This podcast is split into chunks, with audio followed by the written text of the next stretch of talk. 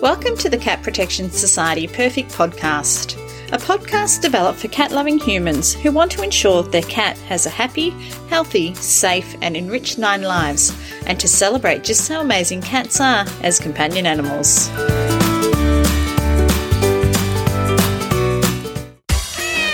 Are you considering welcoming a cat or kitten in need into your heart and home? A visit to the Cat Protection Society of Victoria in Greensborough is a must. They've been helping Victorians find their perfect feline family member for over 75 years. And if you already have a cat and you're simply looking for the very best in veterinary care for your marvellous moggy, check out their cat friendly, cat only vet clinic. To learn more, visit catprotection.com.au. Welcome to the Purrfect Podcast. Today I'm joined by the senior vet from our Cat Protection Society public cat only vet clinic, Dr. Peter Kewen, to have a chat through some common cat myths and debunk some of the misconceptions. We've compiled a list of some of these myths and misconceptions that we hear within our adoption shelter and in our vet clinic uh, to run through with Dr. Peter. Thanks for joining us, Peter. Okay, Peter, so let's start with one of our first myths that outdoor cats are happier and healthier. Oh, that's a tricky one in these times. um, no, they're definitely not healthier. They're much more prone to cat fight wounds, road trauma, um, other injuries that we don't really know what's happened. We don't know how that happened. Um, they have no road sense, so yeah, they definitely get hurt if they go outside, and Yep. they're healthier inside. Okay. Um, and I know um, we quote a scary stat um, at the adoption shelter that cats that are allowed to live outdoors and free roaming generally have an average life expectancy of four years compared to a cat that is confined indoors is closer to 15 years. So that There you go. that's huge. All right. Um, next, next myth to debunk. Uh, cats are low maintenance pets that don't require much care. Uh, look, we're all learning that we have to change with the times, and as the cats are coming inside more, we have to try and provide them with environ- environmental enrichment. Um, so, no, they're not low maintenance.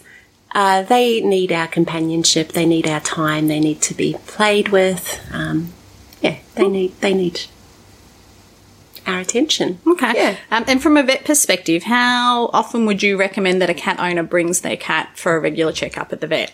Oh, every six to twelve months. Okay. definitely. So our next myth: female cats should have a litter before they are desexed. Oh goodness, no, we don't agree with that here at the Cat Protection Society. We desex kittens as young as 10 weeks. It's a nice, easy procedure. We get that done when they're young, they have no idea what they're missing. Then we don't have to deal with the unwanted cat population, which is a huge problem. And we, we don't want to see all those kittens come through here if we don't have to. Um, and Peter, can you share with listeners um, how young can a female cat be when they become pregnant? When they first become pregnant? Well, I mean, it depends on the season, but they can get pregnant from about six months. Wow. Okay, that's super scary. Yeah. Okay. Next myth to debunk: cats cannot be trained. Oh, they can be trained. I trained my cat to do a high five during the COVID times. yeah, they can be. They like habits, they like rewards. So, yes, they can be trained. Okay. Um, indoor cats cannot get diseases, or I don't need to vaccinate my cat because they're confined to indoors. Well, I guess some of the diseases that we vaccinate for are airborne, so we do recommend it. And if you ever have any visitors to your home, whether they're two legged or four legged, you know, they can bring in disease with them. Um, and um, yeah, there's also the disease risk of parasites as well. Okay. Okay. Um, and how frequently should our listeners be getting their cats vaccinated? We vaccinate once a year, so we after we've done the initial course as a kitten, it is once a year. Okay. So you can coincide that with your yearly checkup with the vet. Perfect. Okay. Um, brushing a cat's teeth is silly. I see cats for dental disease every single day, so it's not silly. It is tricky, but it's not silly.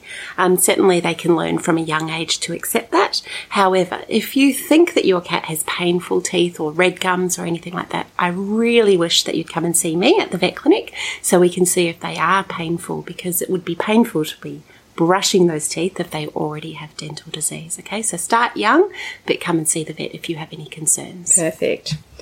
Um, I know we've touched on this. Um, cats have nine lives, so do they really need regular checkups? Yes, they do have nine lives. That is true. Okay. but yes, they should come and see the vet. Yep. Um, having a good vet can help you with with maintaining your nine lives. Okay. Um, and in terms of what does a regular checkup look like? Is that different whether you've got a kitten, whether you've got an adult cat, or whether you've got a senior cat? Ah, yes, definitely. Um, we probably do a little bit more of an involved checkup as they get older. Often we're talking about doing blood tests to look for those sort of organ changes that we can't see on the outside. Um, and, and a young kitten, we might talk to you about those things we've already discussed, like desexing, dental care, diet, that sort of thing. Nutrition, not Yep. diet. Yeah. Okay. Um, I don't need to exercise my cat. Is another myth that we hear a little bit in the shelter and at the clinic here. Thoughts? So, as we're encouraging them to live indoors, we have to think about ways to to help them with their exercise, um, just as much as nutrition. So, you know, don't overfeed them and try and get them moving. Um, your best chances of doing exercise in cats are at dawn and dusk when they're most active. Um, we've got to try and encourage them to play with toys that they can run and hide and pounce and sort of pretend that they're hunting. Um, and yeah, look, some cats like to go for a walk on a lead. I'm not sure all do, and I think that they probably need to start from a young age. So every cat's an individual, and I think you've really got to pay attention to what suits the cat. Okay. Uh, ne- next myth. Without whiskers, does my cat lose all sense of balance? I don't think so. I, I, I've never really tested it. Um, healthy cats do have an amazing balance, so yeah, Yeah. yeah, it's With or without quite nice- whiskers? yeah, quite quite nice to watch them balancing along a ledge. Yeah. but no, I don't know about. Let's not find out. Yes. yeah, let's Yeah. not find out. Yeah, good one. Yeah. Um, can I feed my cats milk? Uh, they don't need milk. Uh, it's definitely not required. That's a myth that's been going on around for a long time. Yep. Yeah, they don't need it. Okay. I know there are products for sale, but yeah, once they've finished kittenhood, Yep.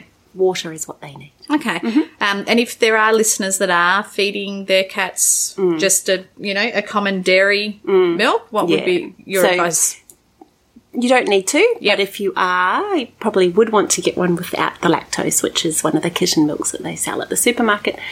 But it is called kitten milk Yep. because it's for kittens. Okay. uh, does purring equal happiness?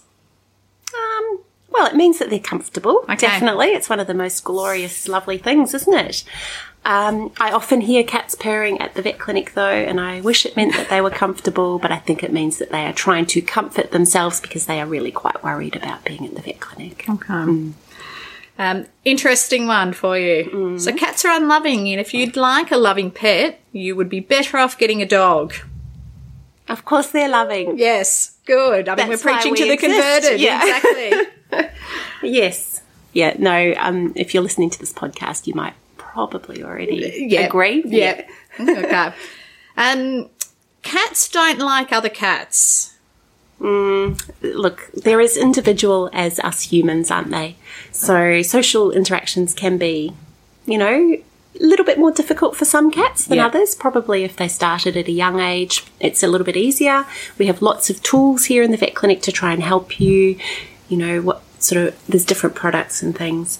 Um, but if you have have troubles, yeah, you should probably come and see us. But yes, some cats get along with others. Yeah. definitely. Um, okay. What about cats and dogs? Um, the myth, obviously, that cat and dogs are mortal enemies. Well, I guess, you know, once again, they're all quite complex, these species, but there's, oh, I hear about them all the time about cats and dogs sleeping together and playing together. I think if there's any any question though, I think it's really important not to leave them unsupervised because obviously a dog could do a lot of damage to a cat. Yep. Although I think that a cat could do a lot of damage to a dog as well. yeah. Okay. All right, Peter. So, are there any other myths that you've heard within the clinic that we have on site at the shelter here that you would like to debunk? any myths? Um, I just I was wanting to say that it is true that cats choose you. I think that's really important. Yep. I think I hear stories like that in the vet clinic all the time of cats that came through the shelter. Um, I haven't. I, I've haven't got any others. No, I know. I, was, I presented you with quite the comprehensive list. Yeah, yeah, yeah. Um, I wanted to also say with the chasing of the laser pointers, just Okay. be careful Yep. that they don't get so worn out that they um, get all panting. And Okay. things. Like, there's no reward for it. Yep. So, yeah. So Okay, so not not not a toy that we would recommend. Not for long periods. Yeah. Definitely not. Yeah. Okay. Might cause frustration. Um, and any other strange or what is one of the most strange or unique myths that you've heard from a That client? Was, that, one was a bit weird. Oh, the butter on the paws one. I don't know where that's come from. Do you know about that one? No. Uh, if they get lost or something, you put butter on their paws. Okay. I think cats know where they live most of the time, but Yep. All right. Excellent. Thank you so much for your time, Peter. Um, and as Peter has spoken to, if you do have any any questions, then obviously your best point of contact is your local vet clinic. Thanks, Peter. thank you.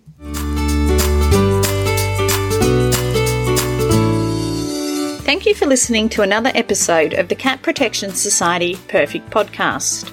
Make sure you subscribe to the show in your podcast app so you don't miss an episode. And we'd love if you can share this podcast with any friends, family, or colleagues who all love things cats. In the meantime, you can visit our website at www.catprotection.com.au.